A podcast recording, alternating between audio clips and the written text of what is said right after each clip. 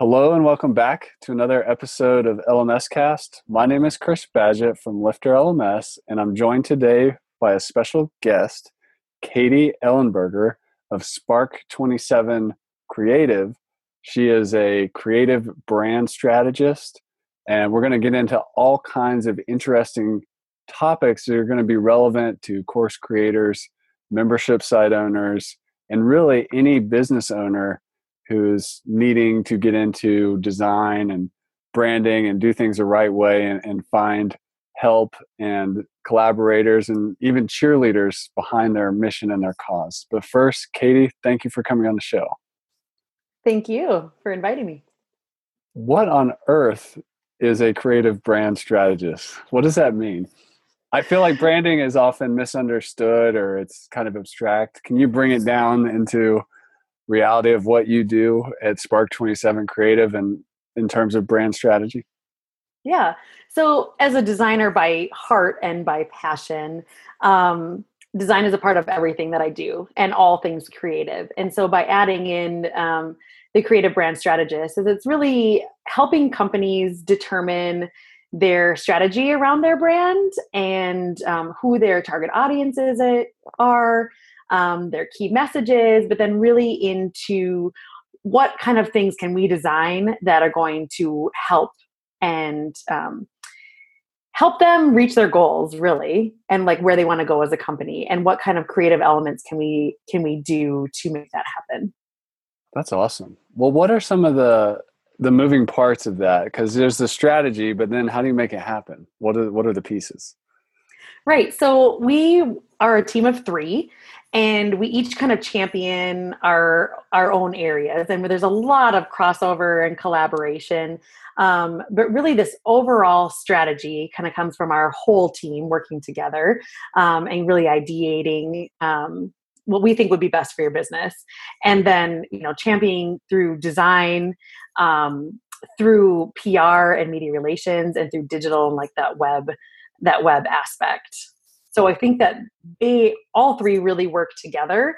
Um, and there's different like subcategories through each of those. You know, even PR has the press releases to um, the crisis communication, but the design there's there's logo and branding development. There's brochures. There's advertising. Um, there's just all sorts of different different pieces for that and then through the web you know you have websites and digital ads and digital marketing and paid media. So it kind of goes into this full um, this full line of things that we can implement across but um, really focusing on that design digital and pr um, to help your strategy. That's great. That's really great. I, I wanted to ask you and i know you te- you also teach graphic design at minnesota state university. Um, what is design? Because or what is great design? How do we we kind of know it when we see it but how do you deconstruct it a little bit and teach somebody about how to make great design or think about great design? Yeah so i teach a branding and linked identities um, course well two courses actually to upperclassmen at minnesota state university moorhead. Um, and really it's a collaborative approach and i find that a lot of our classwork is a lot of studio time, a lot of one on ones, a lot of small group, which is really setting the stage for how we want them to work as designers in the future, right? To be able to work on a team, to be able to build ideas independently, but yet um, really listen and appreciate the constructive feedback that they're given, not only by me, but by their peers, because um, that is just so huge.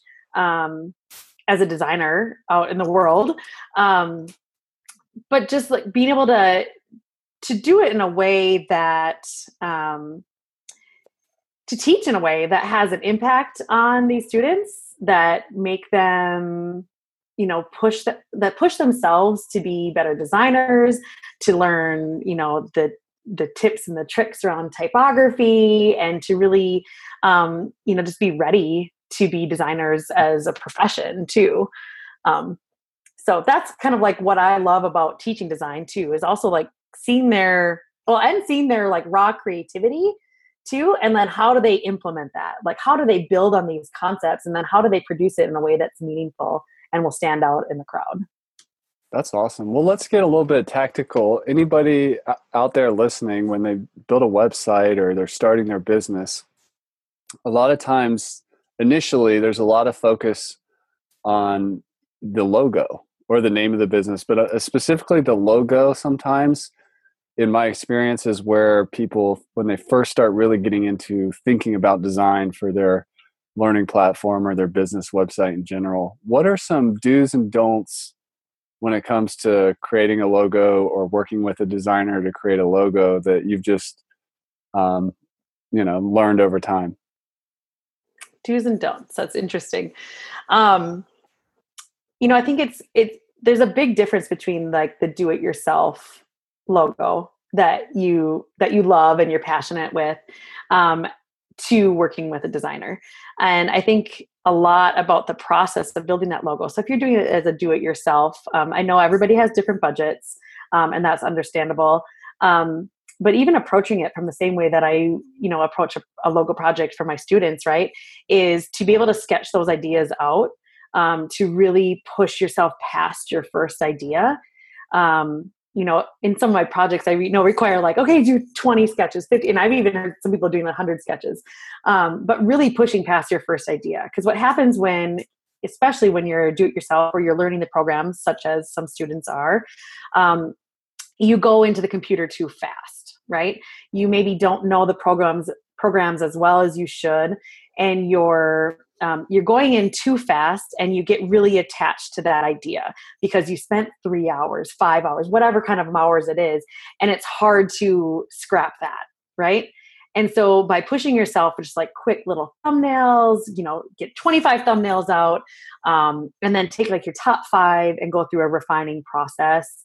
Um, and really like build that out with like a thick tip sharpie because one other thing i see from students and a lot of um, a lot of people that are trying to do this themselves is you're getting elements in your logo that are too thin to reduce down. So what you need to think about the logo is what is it on a 400%? What would it look like scaled up on a billboard to what does it look like at that 25% on on a business card?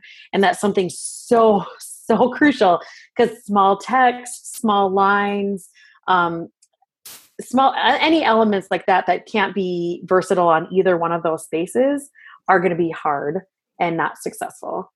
And then think about also like where where's this going? Is it going to be online only? Like if you're building this course is it online only? Then maybe um, your elements and transparencies and you know fun colors and gradients are working but if it's a logo that's going to trans uh, you know transmit to you want to embroider it on a shirt someday like you better be able to have that all in black and white or in a one color or a two color version um, without losing parts of that logo. Wow, that was uh I learned a lot listening to that. Thank you so much. Well, was, sorry, that was a lot of information. no, that's good. That's I don't su- even know did I answer the I didn't even get to the second part of the answer of um of what is it like working with a designer?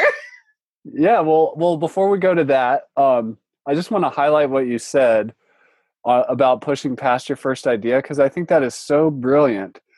And um, you know, uh, those of you listening out there, if you're an expert or a teacher, uh, or you have some skills that you want to try to turn into an online course, you can make the same mistake in a different way. You can jump right into your learning management system or your membership site tools and start trying to plug stuff into the structure.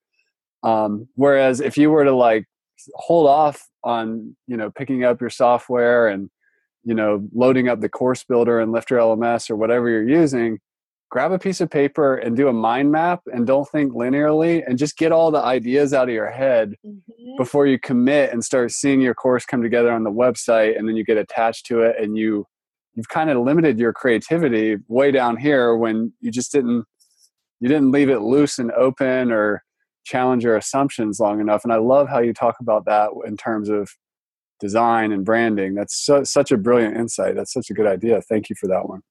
Yeah. Well, I think, you know, I've said this to many, many students over the past years. And I even think about myself. Like, you're sketching and you're doing, let's say you're doing 25, you want to get to 25 sketches. I guarantee you the one that you end up with is not that first one. Like maybe you're refining number two and number six and number 15, but maybe it's even that 20 or 25. Like the the ideas that you're getting to towards the end once you've pushed past the bad ones once you've pushed past other ideas and gotten some more creativity out are always going to be beneficial and that's it's so true that it's not just logos that that's important for but a lot of different things that's that's awesome well what about um, working with a designer. You know you mentioned people have all kinds of budgets. If you're a scrappy startup and you can't uh, afford a designer right away and you go with a text-based logo with a nice font and pick some colors on your own or, or find a you know a, some kind of you know affordable logo design service that that is very templated or something like that. But if you get into like the more professional design arena and you're working with a designer um, what what do you how do you get the most out of that experience um, I think really just trusting in that creative process too, um, but finding the right person for you too, and what what what is their process and how do they involve you in it. Like I, you know, I truly believe in being that strategic partner with people.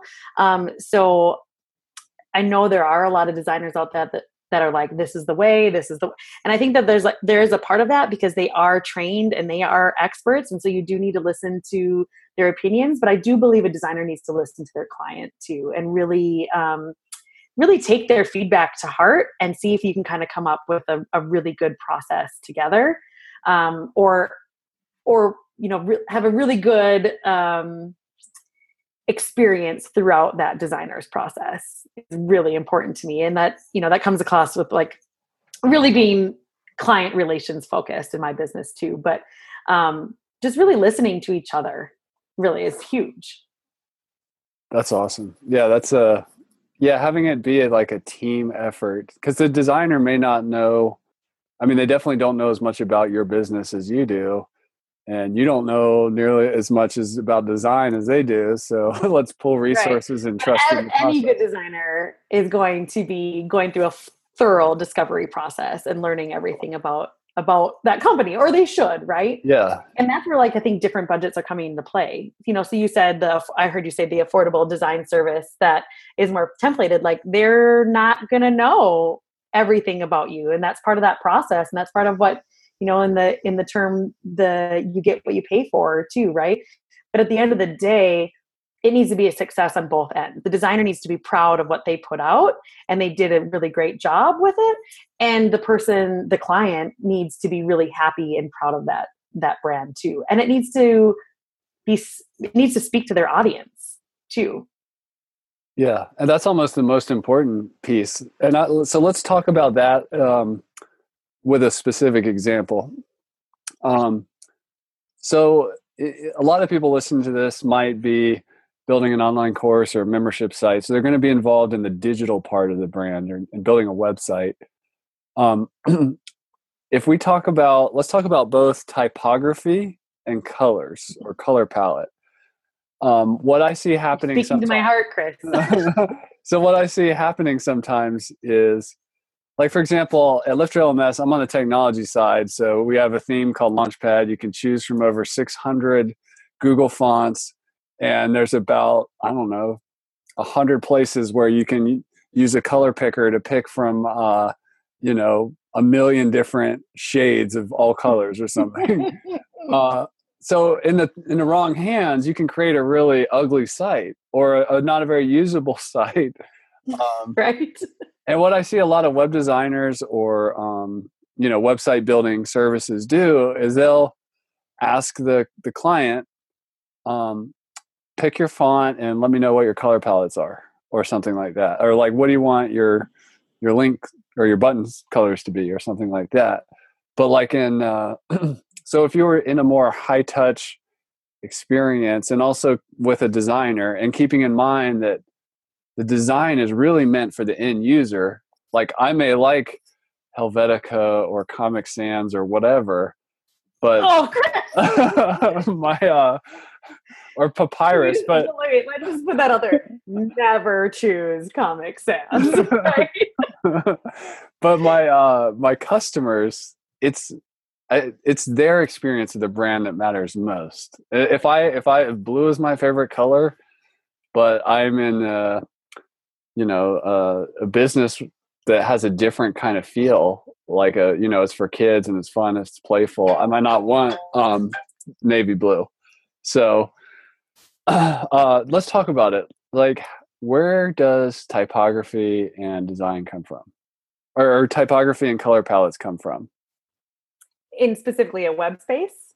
Yeah in a web space yeah, well, I think um, okay. Let's start with colors first. Um, that color picker you mentioned can be very, very dangerous. Mm-hmm. Um, and I, you know, I was actually even part of this panel that was discussing colors, and they were talking about the web um, colors in terms of like I don't have time to go back and forth with the client to pick the right color blue or I don't want to pick the shade of blue. But to me as a designer and this brand strategist who's implementing your web your web design after we've already determined that that blue has already been determined and already yeah. been picked. And so you wouldn't be running through like okay change all these button colors because it's already been part of your established brand.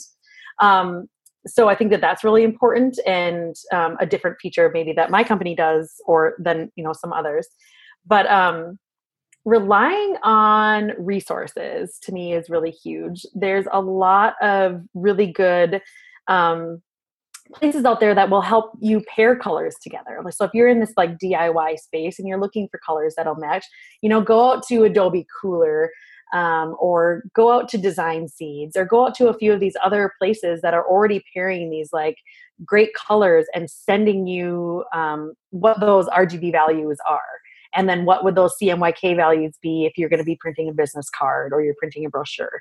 Um, because those colors will change.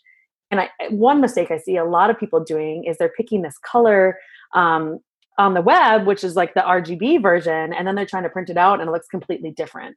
You know any student that says to me in portfolio critiques of like oh well it looked a lot different on the screen and then i printed it out and i'm like no those those need to be like changed right away right? So you need to be like looking at that across the board. So relying on resources and looking at colors because you might pick navy blue but there's a lot of different versions of navy blue and then what how does that navy blue coordinate with the other colors? Like are you adding enough contrast? Are you adding saturation? Or is there a color that's going to end up vibrating? Um, those are all things to really consider because it's not just picking navy blue. Not to me anyways. Like there's very very differing um, hues of navy blue. And you can think about it like if you're painting your wall navy blue right? Like it's you're the navy blue you're picking from there's a lot of different choices. Um, in terms of typography um, legibility is huge. I find a lot of people that are picking um, in DIY are thinking like, oh, this looks nice, but like, how are you pairing those together? All right, like, don't use two serifs together. Don't use two sans serifs. Having a good um, like a serif and a sans serif together, or a headline and a script font with a sans serif. And then, how are those fonts that you're picking um, really going after your market? Right. So, like, what are if you were to describe your brand, what is it? Is it contemporary? Is it rustic? Is it um, old school? Is it retro? Like, what are what kind of font are you looking for? And when you know, I think I have like 6,300 fonts on my machine. Right? It's not just a font to a designer, right? Like that's a big choice for us. And so, be, be like thinking about what description words your brand is like needs to encompass or telling your designer that you're working with like this is how the overall feel that i want it to be. And like then it'll help them pick the, the fonts that'll fit that best. But legibility you know obviously number one. You can't read it you can't read their message you know anybody's going to leave your page.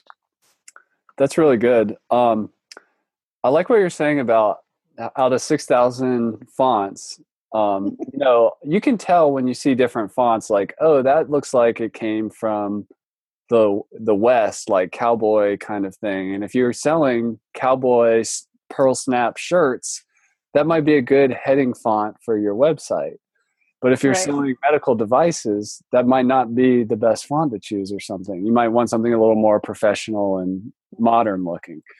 Um, Let's talk well, about. Hopefully, you're working with a designer that's considering all of that. that would be the ultimate goal, right?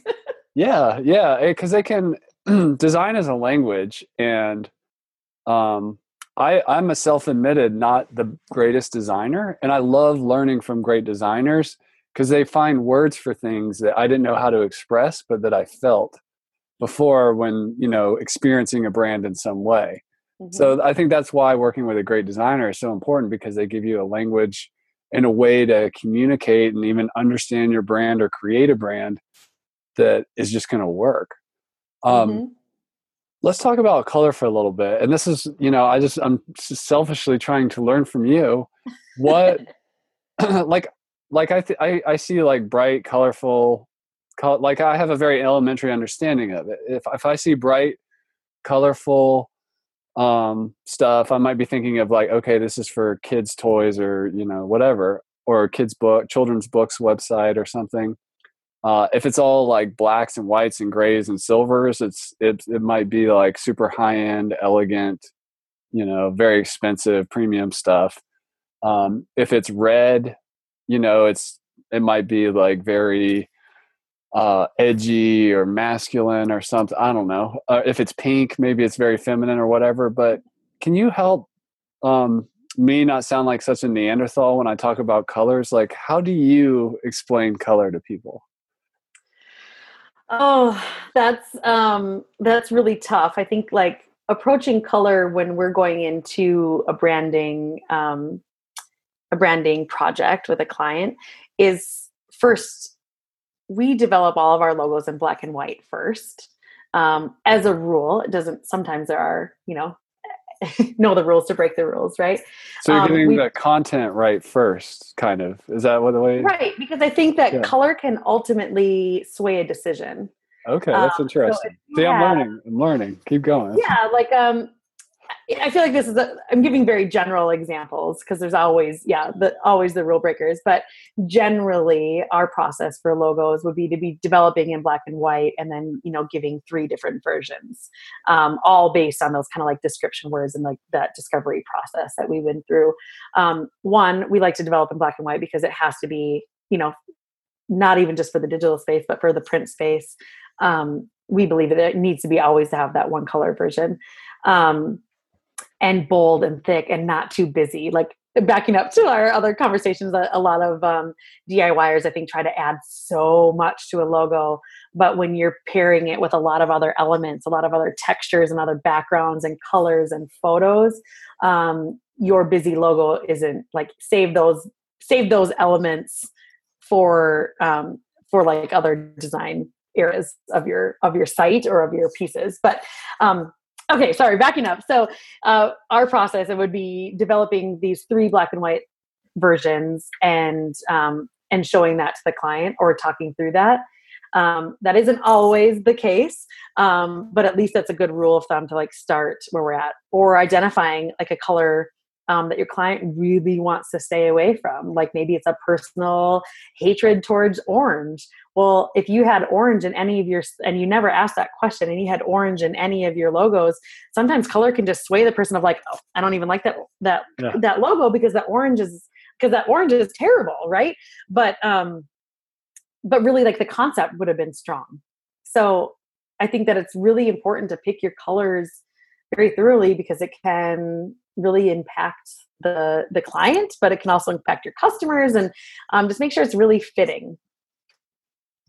That makes sense. And yeah. I, I've uh, I've heard some things like you know red and orange and yellow. These are the colors that like fast food companies use because it makes you hungry, makes you think about food.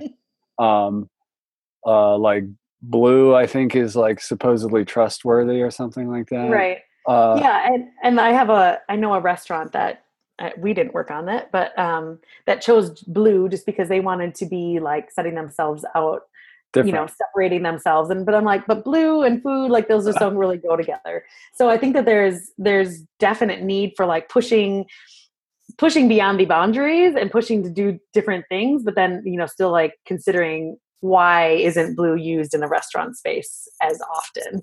Um, yeah, things like that. So I just think color can be very impactful.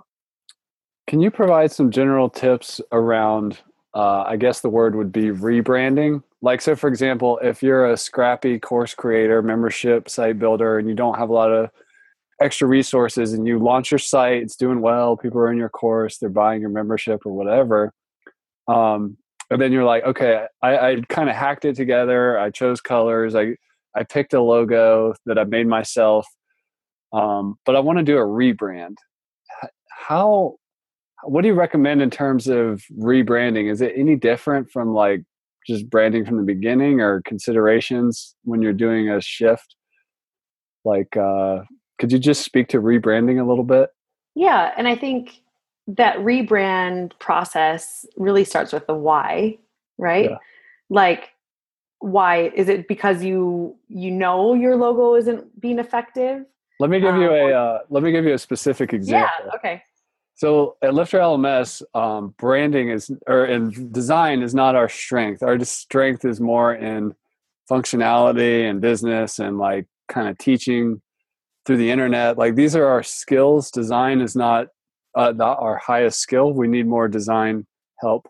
When we started, we first launched. This is a Lifter LMS. If you're uh, listening to this on a podcast, uh, I'm just holding up a coffee cup in the video that has our uh, we just have a Helvetica um, Lifter LMS um, logo. We've got a space theme. We've got a rocket that's our our uh, our um, logo basically, and that icon, the rocket, is very something that lots of companies in the software space use. And we've, we've we're committed. We have products named after a space kind of theme, but we've mm-hmm. thought about doing a rebrand and we really want to develop a more unique logo and invest in it. So just using that as an example, like if we're like, man, we're we're just getting tired of this rocket. We go to conferences, we see like other booths with rockets, and we're like, uh, so that's where it starts with us. But then, what would you recommend? Yeah, so I think there's two things. One, are you guys might be sick of the rocket, but is your clients, right? Are they seeing the same things? Or if they're seeing these other rockets, are they are they able to recognize whether it's a lifter rocket versus another rocket? Like that's one thing to consider. Um, but there's two things with rebrands. There's one of like, okay, we're going an entire different direction. So if you guys lost that rocket, like would you have you'd have to change a lot of your different programs, right? So there's that rebrand of like, well, we were really trying to move and position ourselves in a different way. Um, or you're rebranding from your rocket and you're taking more the approach of um, adjusting the rocket to make it a little more unique or a little more simplified um, or a little more designed is another part of a rebrand. So really kind of going through that but still i think that's like determining your why right? Like why do you want to do this? How will this impact um, your users and your end users and your overall look? And then um, really kind of going through just this like audit of like what's working and what's not and and that's going to be determined like with your rebrand it's going to be determining your colors and your textures and your the type of photos you're using and as well as just your logo. That's that's awesome i really appreciate that and um, we are going a little long i hope that's okay with you on the time are yeah. you good for a couple more minutes? Yes we're um, good. could you speak to a little bit what you mean by texture? You just threw that in there but is this like rounded corners versus hard corners or shadows? What is a texture in digital? Oh, um, I guess I just mean more like uh, other design elements, right? Like if you're on a digital space, does that block of color only need to be yellow? Does that only need to be blue? Um, are there other things that make sense with your brand um, that you can add in? You know, I'm thinking like rockets. You've got like the different kinds of smoke, or is there um, other kind of elements of texture? And when I say texture, it's like design elements that you can add in that are really just going to emphasize your overall brand, but really from like a cosmetic standpoint. So it's not all just that very flat color, but what is that other dimension and that other layer that's just going to um, add a lot more dimension to your work. That's awesome. Um, that makes sense. I have a couple more selfish questions to ask you before we wrap up. Absolutely. Um, uh, what it, I'm just thinking about this issue of a personal brand versus a corporate brand or whatever. Mm-hmm. Um, do you like what is your stance on it? Like if you're you like to advocate for the entrepreneur. Um, entrepreneurs are often building a company, but they might be a company of one, or it definitely starts that way, and their personal brand is a part of it. But maybe over time, um, you know, they're transitioning more to a corporate brand. But how do you decide, like in the beginning, or just as you strategically think about the future, of what kind of brand am I building? Is this a personal brand or a corporate brand, or do I need to care about both? how do you can you speak to those that that dichotomy there i probably have a, a bit of an interesting uh, answer to that question chris i mean i feel like you're kind of speaking to my origin story of how i got going owning my own business too um, from kind of doing this business um, i mean i was always a designer and i always worked as a design and strategy um, but kind of built my business as a side hustle right and mm-hmm. i and i joke that like side hustle people either love or hate that word but like in my situation like i had no other you know no i have no other term for it really um, because i was I was working full time and I was raising a family and I was working on the side to build my business.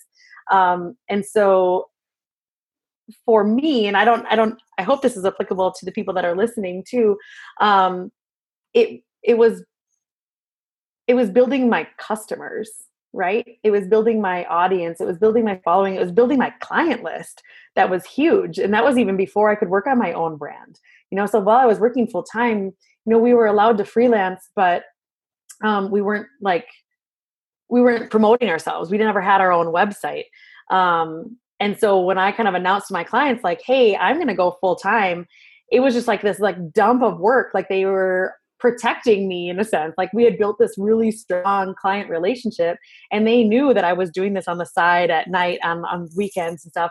And so when I finally said like, okay, I'm committing, I'm going to do this full time, it was this dump of projects. And I think like six months later, I finally was able to take a breath. I'm like, oh my gosh, I don't even have my own logo or my own website. Like I'm, um, I'm constantly building all of these things and all of these branding campaigns for all my clients, but not my own. And I think, though, that is a little ridiculous. Um, it makes a lot of sense for um, for who I am and who um, and my client relationships too. And I did kind of always put them first. Um, so kind of getting on a long tangent here. Sorry, Chris. Um, ah. Well, so just the uh, the dichotomy between the personal brand and the corporate brand. So did you did you oh, start? Oh yeah, the, as, the, the switch of it, right? Yeah. So the um that building up like I see a lot of people that are so overwhelmed with like I'm going to be building this. I want to build this. But if you don't have people to sell it to, where is it going? And I right. guess that's sorry, I got a little little distracted there. Um, but that's where I was going. It's like I had people to sell it to, so my personal brand was a little bit less important, right? Like I had I had that client list, so you could spend months and months trying to protect or perfect that logo and that content and that design. But if you're never going to end up launching the course, then who are you selling it to? right yeah. so it's a mix of getting it out there and then you know when things are successful then revisiting that that brand and that's the same thing kind of thing that i ended up having to do right so finally like it was successful as a business i had clients to sell to and then i ended up reworking like okay now i understand where my content needs to lie and what my design needs to look like that makes a lot of sense and we talk a lot about that uh, in a similar way with creating a pilot version of a course or pre-selling and mm-hmm. validating mm-hmm. it uh, before you actually go big and build a whole learning management system with lots of courses and membership levels and all this. Um, so the brand can evolve with time. I mean, when we first started LifterLMS in 2013, um, we used Leadpages to uh, create a single opt-in landing page to see if anybody was interested we did not we just uh i don't we didn't have a logo. It was just some words. No not a single line of code had been written. That was the beginning. And we just used the blue and yellow that was in the Leadpages. And then uh, we did a launch. And uh, when we first launched we got 42 customers. And then from there over time we would just keep evolving the brand. But i think that is a really important point to like make sure you've got enough momentum and your ideas right and you've kind of pivoted it to ultimately where it's going to be before you go really strong into branding because you, you you don't want to do too much too early and then change what you're going to do or change the brand or who it's for or whatever so. Well and that evolution is probably part of every business i feel like.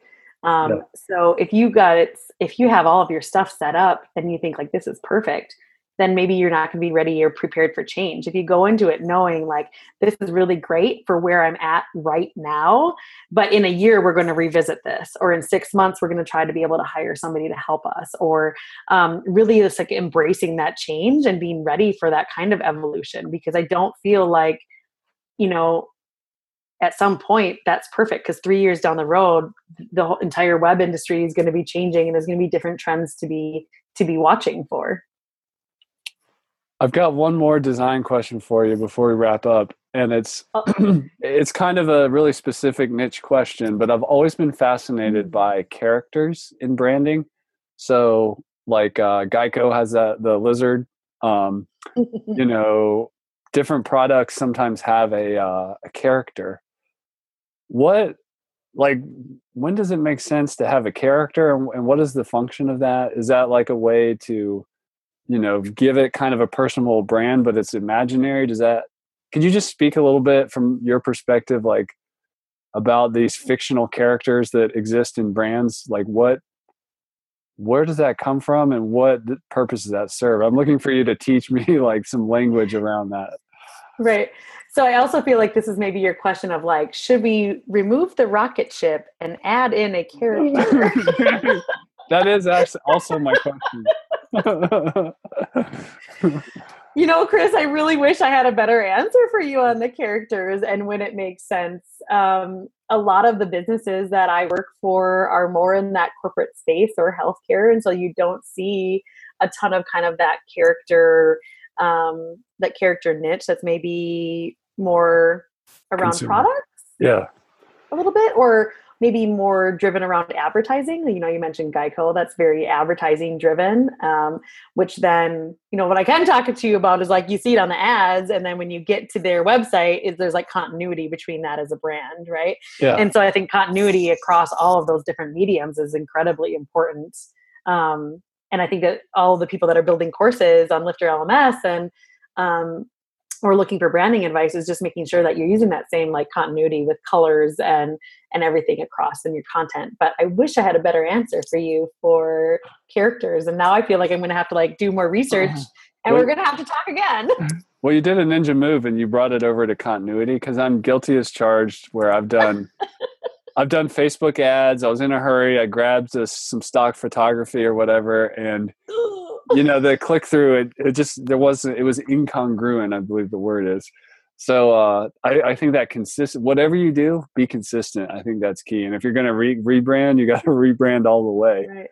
and uh, I, you know you know you mentioned stock photography and you know maybe there's a time and a place but in in my business uh, we try to be as original as possible. And um, i preach that a lot to my students at msum um, is that as a designer um, going out and taking your own photography or working with a photographer um, you feel a, maybe a lot more like um, satisfied with your end result and knowing that you had much more of an art direction role in that photography. Um, so obviously i can't say I've never use stock photography but i think that's you know one aspect of what can you what can you do or what can a designer add that's original too that adds and then that you can take them through all the different pieces. That's beautiful. Um, katie ellenberger ladies and gentlemen thank you for coming on the show and sharing your wisdom with us. We're definitely going to have to do a part two because i can tell we just like cracked the seal on your knowledge. And uh, there's there's a lot of design wisdom in there that uh, we're we're going to get more out of you in another episode if if you'll have us But, uh, Absolutely. Uh, Thank um, you for uh, asking asking me to be on, Chris. Yeah. So if you're resonating with all this and you want to find out more about Katie, check out Spark Twenty Seven Creative. Um, is there anywhere else people can find you on the internet or places they should go if they want to connect with you?